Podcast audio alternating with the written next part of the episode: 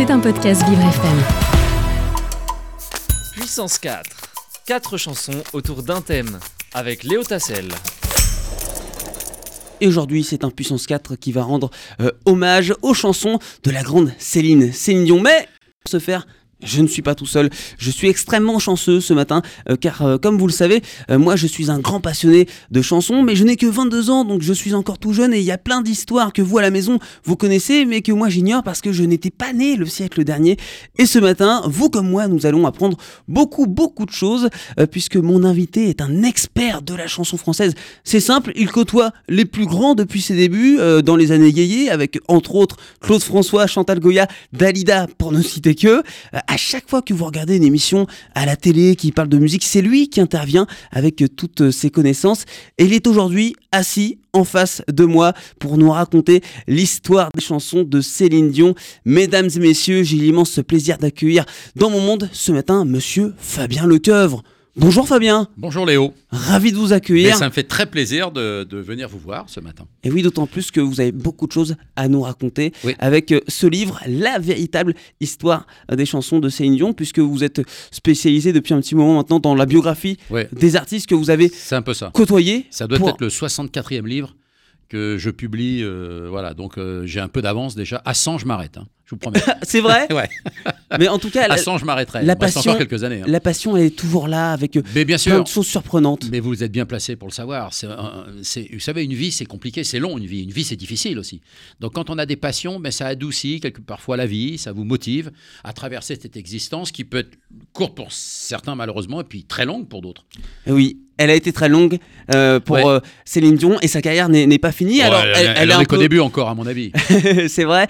Et alors, je ne sais pas si vous êtes d'accord avec moi, mais j'ai l'impression qu'elle a vraiment commencé à se faire connaître, à se faire entendre euh, par tous vers le début des années 90, au moment de son sixième album. 2, l'album 2, c'est le bah, sixième avec Jean-Jacques Goldman. C'est lui vraiment qui a fait décoller la carrière de, de Céline Dion. Signé Goldman, évidemment. Alors la première fois, mais pour compléter cette, Peut-être ma réponse, c'est que la première fois qu'elle s'est faite entendre, c'était le 18 août 1973. Elle avait 5 ans, Céline Dion. Et pour la première fois, euh, à l'occasion d'une fête familiale, elle, est, elle, est, elle, a, elle, a, pris un micro et elle a chanté pour la première fois. Elle a 5 ans. Et c'est à partir de là qu'on l'a quand même véritablement remarqué, bien avant que René Angélil, l'ancien producteur, on va dire, de Ginette Renault, deviendra par la suite le producteur de Céline Dion. Parce et plus par la suite. Parce qu'il sera fasciné autant que les gens qui assistaient à cette fête de famille, hein, ce fameux 18 août 1973. Euh, euh, il a été aussi fasciné par la voix. Vous savez, un chanteur, c'est avant tout une voix au-delà d'être une œuvre musicale, bien sûr, qui peut traverser le temps, mais c'est aussi une voix, une célèbre voix, qui a, qui a ému des millions de personnes, des centaines de millions de personnes, comme Edith Piaf, comme des gens comme John Hallyday, qui, ont des voix très particulières et qui leur permettent en tout cas de traverser le temps au-delà de leur propre vie. Et elle peut tout chanter. Céline Dion. Oui, on dit euh, amusément comme ça dans, notre métier, on dit elle peut chanter le bottin. C'est-à-dire, ça veut dire elle peut tout chanter. Quoi. Elle peut en chanter une liste de noms, elle peut tout chanter. Parce que c'est un talent. D'ailleurs, elle a beaucoup interprété de titres totalement différent dans son répertoire, en tout cas, et qu'elle a su adapter intelligemment. Et pour revenir à votre question, quand Jean-Jacques Goldman lui propose justement, non pas de faire quelques chansons, mais un album complet qui va s'appeler Deux et qui a été un énorme succès. Euh, Ça tombe bien parce qu'on va écouter deux titres ah ben, de l'album 2. Quel bonheur, quel bonheur, parce que c'est ce qui a installé aussi, euh, d'une manière un peu durable, la carrière de Céline Dion en France. Et oui, et parmi euh, ses succès, on retrouve J'irai où tu iras. Eh Là, ça va dans, dans, tous les sens. Il est né comment ce morceau avec Jean-Jacques Goldman? Ben, Il est né tout simplement. Vous savez, déjà, la rencontre avec Goldman s'est faite au, à l'Opéra Comique à Paris. C'était à l'occasion des Restos du Cœur. Donc, il faut partir, à mon avis, de ça. C'est là, tout est parti de là. Et puis, euh, euh, Céline avait demandé justement à, Jean-Jacques, à cette occasion, elle l'a croisé en coulisses, elle lui a dit voilà, mais pourquoi tu me fais pas une chanson? J'adorais tellement chanter du Goldman et tout ça. Et puis, ils se sont revus quelques jours plus tard dans une brasserie parisienne, après d'interminables embouteillages, m'a raconté Jean-Jacques Goldman. ils se sont quand même retrouvés là. Et, euh, et puis il lui a dit, c'est pas une chanson, j'ai l'intention peut-être de te faire un album. Alors là, elle n'en revenait pas. Et puis Il a euh, vu très loin dans sa tête, Jean-Jacques Goldman. Oui, parce que c'est un. D'abord, c'est un entrepreneur, et puis c'est surtout un auteur-compositeur qui fait des costumes sur mesure à ses interprètes. Et donc, euh, je sais pas, il a, il a, il a. Alors, il connaissait pas l'univers Céline Dion au départ. Et puis, il s'est plongé là-dedans dans les interviews, dans ce qu'elle disait, dans ce qu'elle savait chanter, ce qu'elle, ce qu'elle pourrait chanter, etc. Et Dans ce fameux pop rock, variété, etc. Et, et lui, il lui a fait vraiment, on peut le dire, un, un vêtement sur mesure euh, qui, qui, qui, en termes de vente, a prouvé que finalement, c'était le, le, bon, le bon couturier et le, le- le magicien qui a su lui mettre des mots euh, incroyables dans la bouche. Et puis, et puis ça a donné ce succès-là. Et, et le public a suivi. Fabien Lecoeuvre, si on branchait les guitares, ça vous dit? Avec plaisir. Eh bien, c'est parti, j'irai où tu iras. Céline Dion avec Jean-Jacques Goldman sur Vivre FM, la radio de toutes les différences. Chez moi, les forêts se balancent et les toits grattent le ciel. Les eaux des torrents sont violentes et les neiges sont Loups sont à nos portes et tous les enfants les comprennent. On entend les cris de New York et les bateaux sur la Seine. Va pour tes forêts, tes loups, tes gratte-ciel. Va pour les torrents, tes neiges éternelles. J'habite où tes yeux brillent, où ton sang coule, où des bras me serrent. J'irai où tu iras, mon pays sera toi. J'irai où tu iras,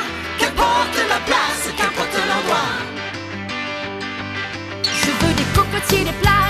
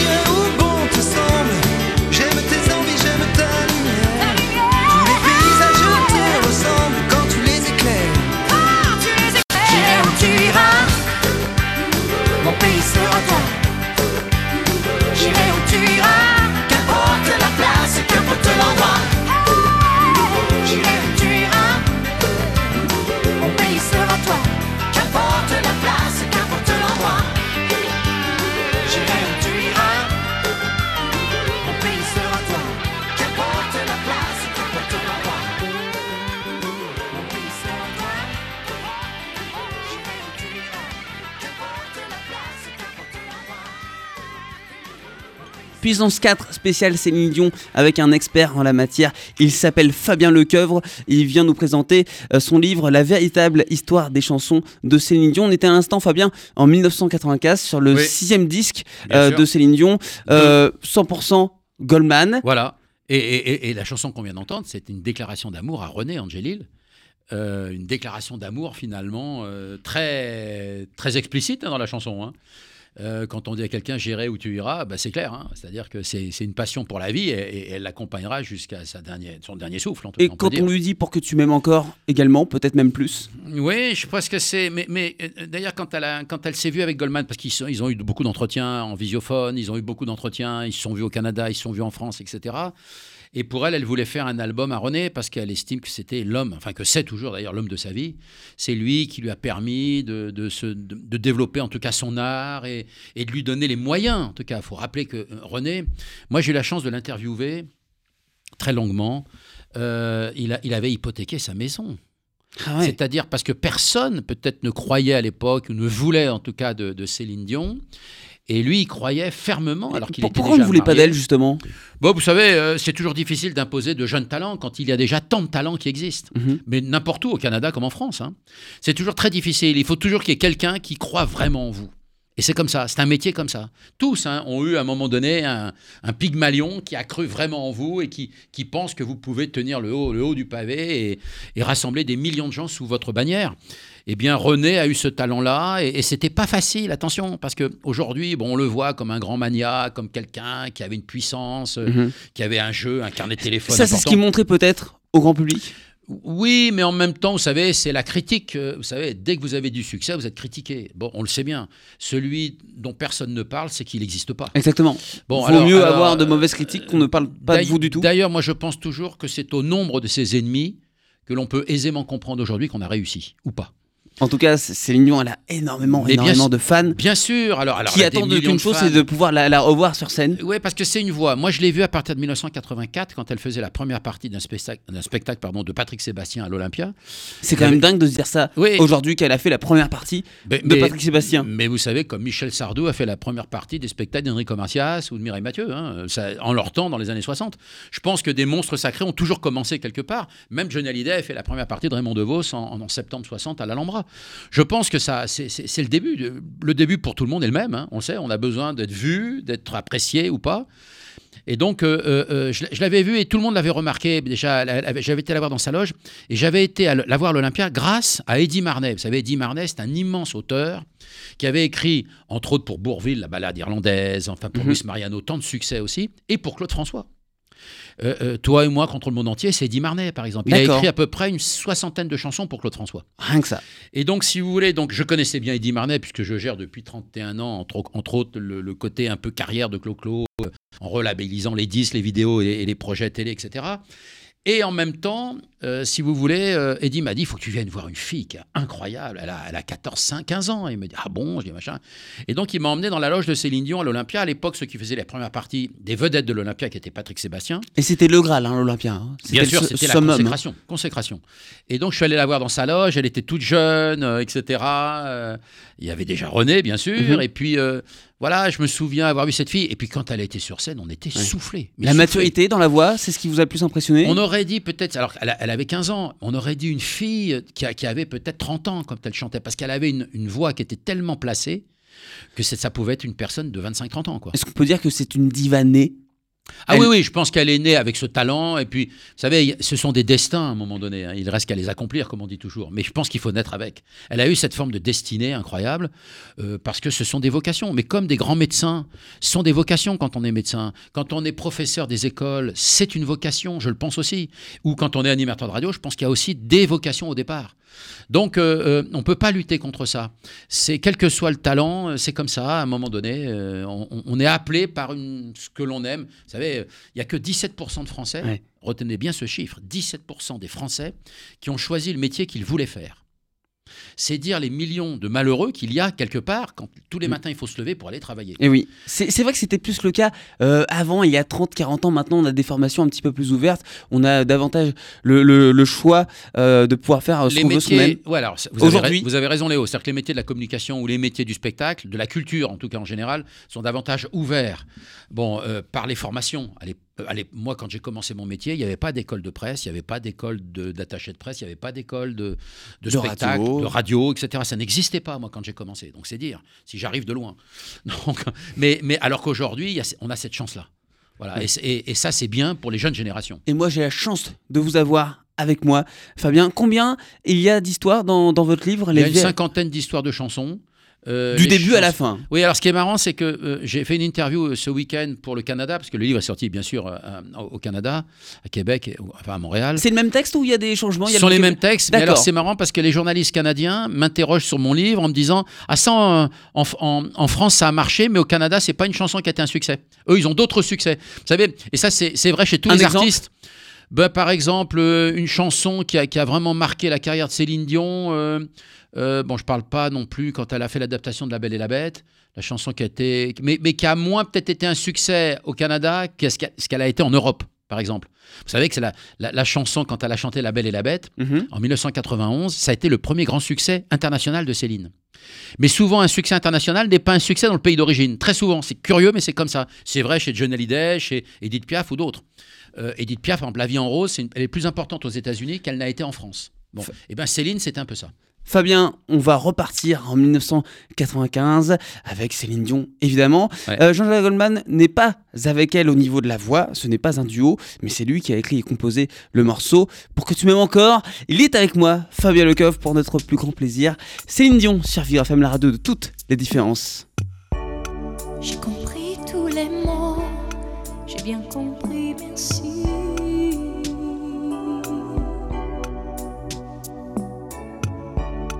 Raisonnable et nouveau, c'est ainsi par ici.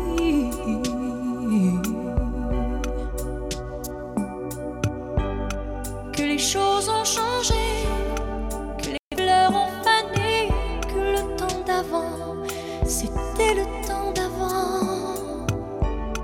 Que si tout s'appelasse, les amours s'y passent. Faut que tu saches, j'irai chercher ton cœur si tu l'emportes ailleurs. Même si dans tes danses, d'autres dansent des heures. J'irai chercher ton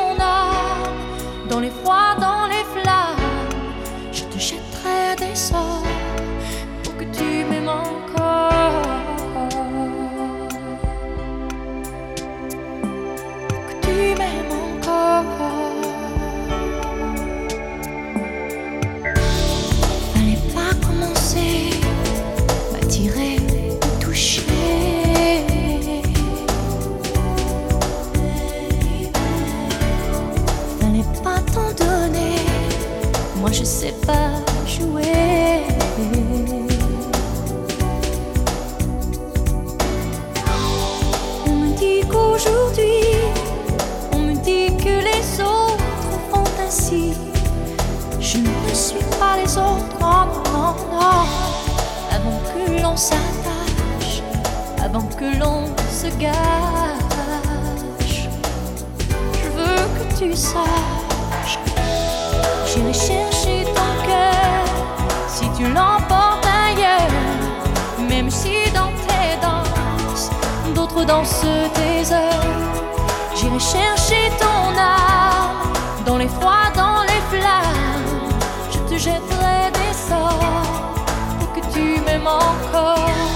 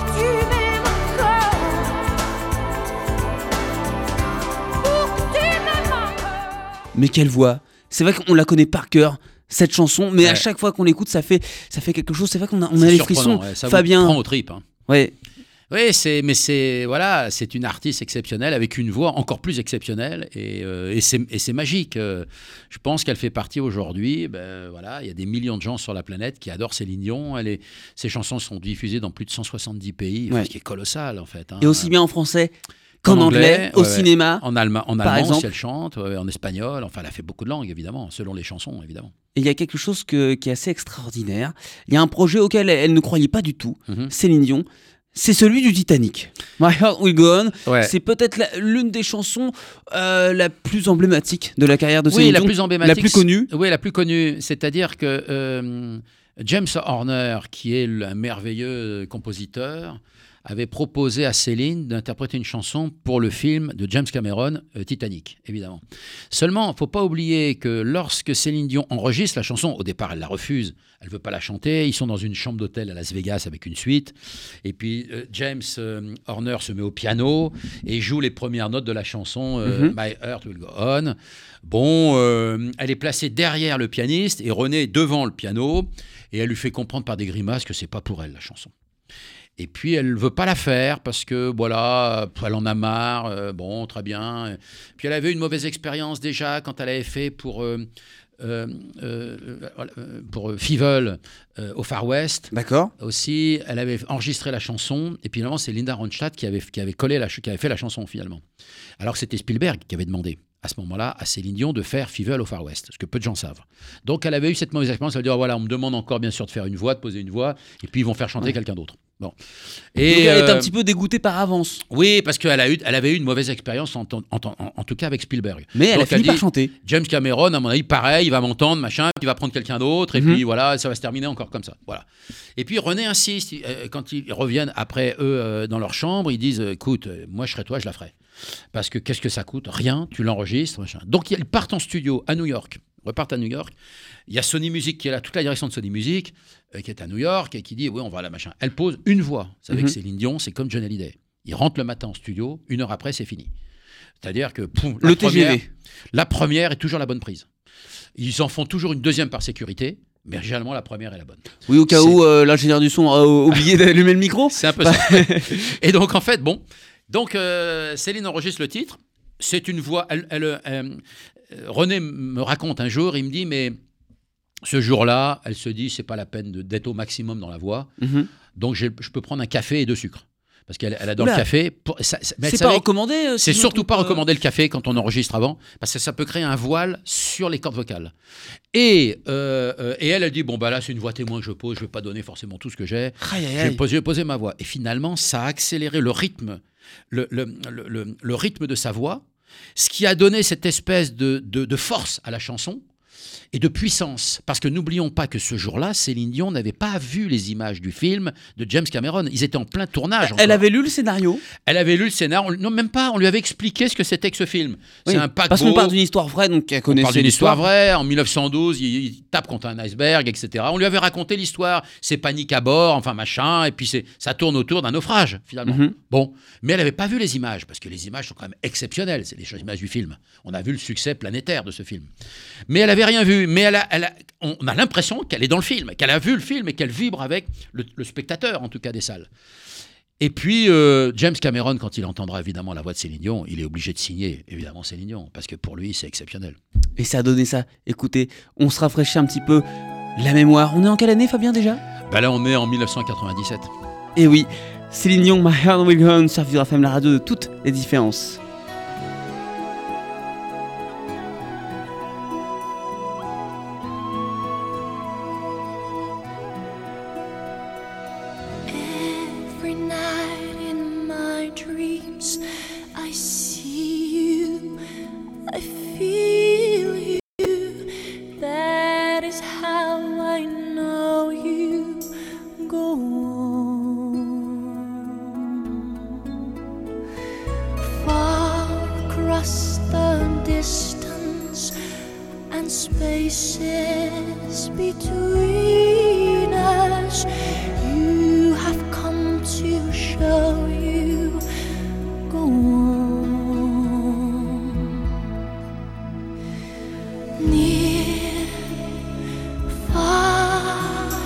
where I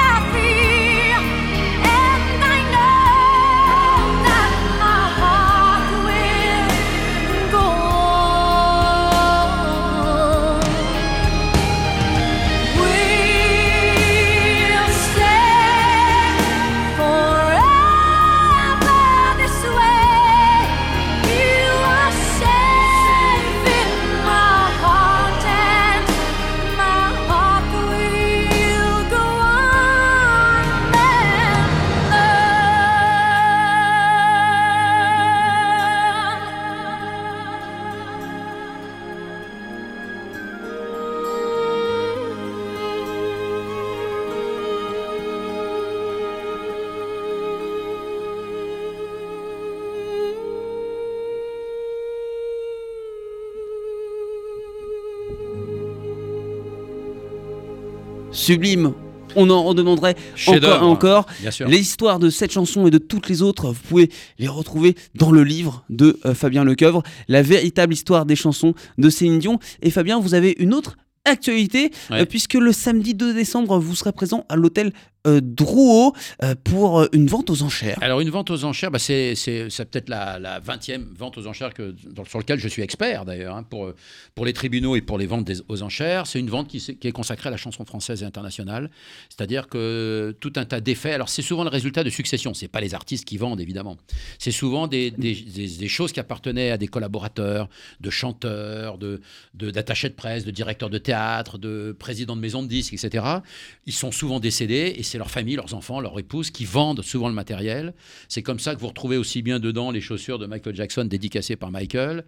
Par exemple, quand il a fait euh, les, les répétitions euh, au Madison Square euh, euh, Garden à, Ouais. à New York. Vous avez aussi bien des, des cravates de Claude François, des blousons de John Hallyday, un blouson de Renault, des disques d'or de Renault, de Michel Sardou, des euh, Indochine, je ne sais plus ce qu'il y a sur C'est vrai Indochine. euh, Je crois qu'il y a attendez, parce que là, s'il y a Indochine, il faut que vous me faites une fleur, je vous en supplie. Voilà, il y a des affiches d'Indochine, etc. Et il y a tous les prix. On peut acheter quelque chose aussi bien à 50 euros, D'accord. finalement un Drouot, qu'à qu'à 20 000 euros.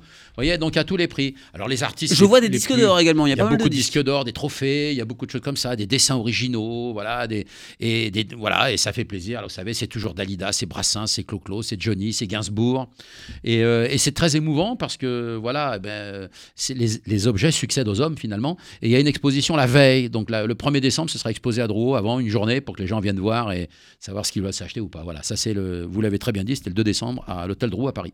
Exactement.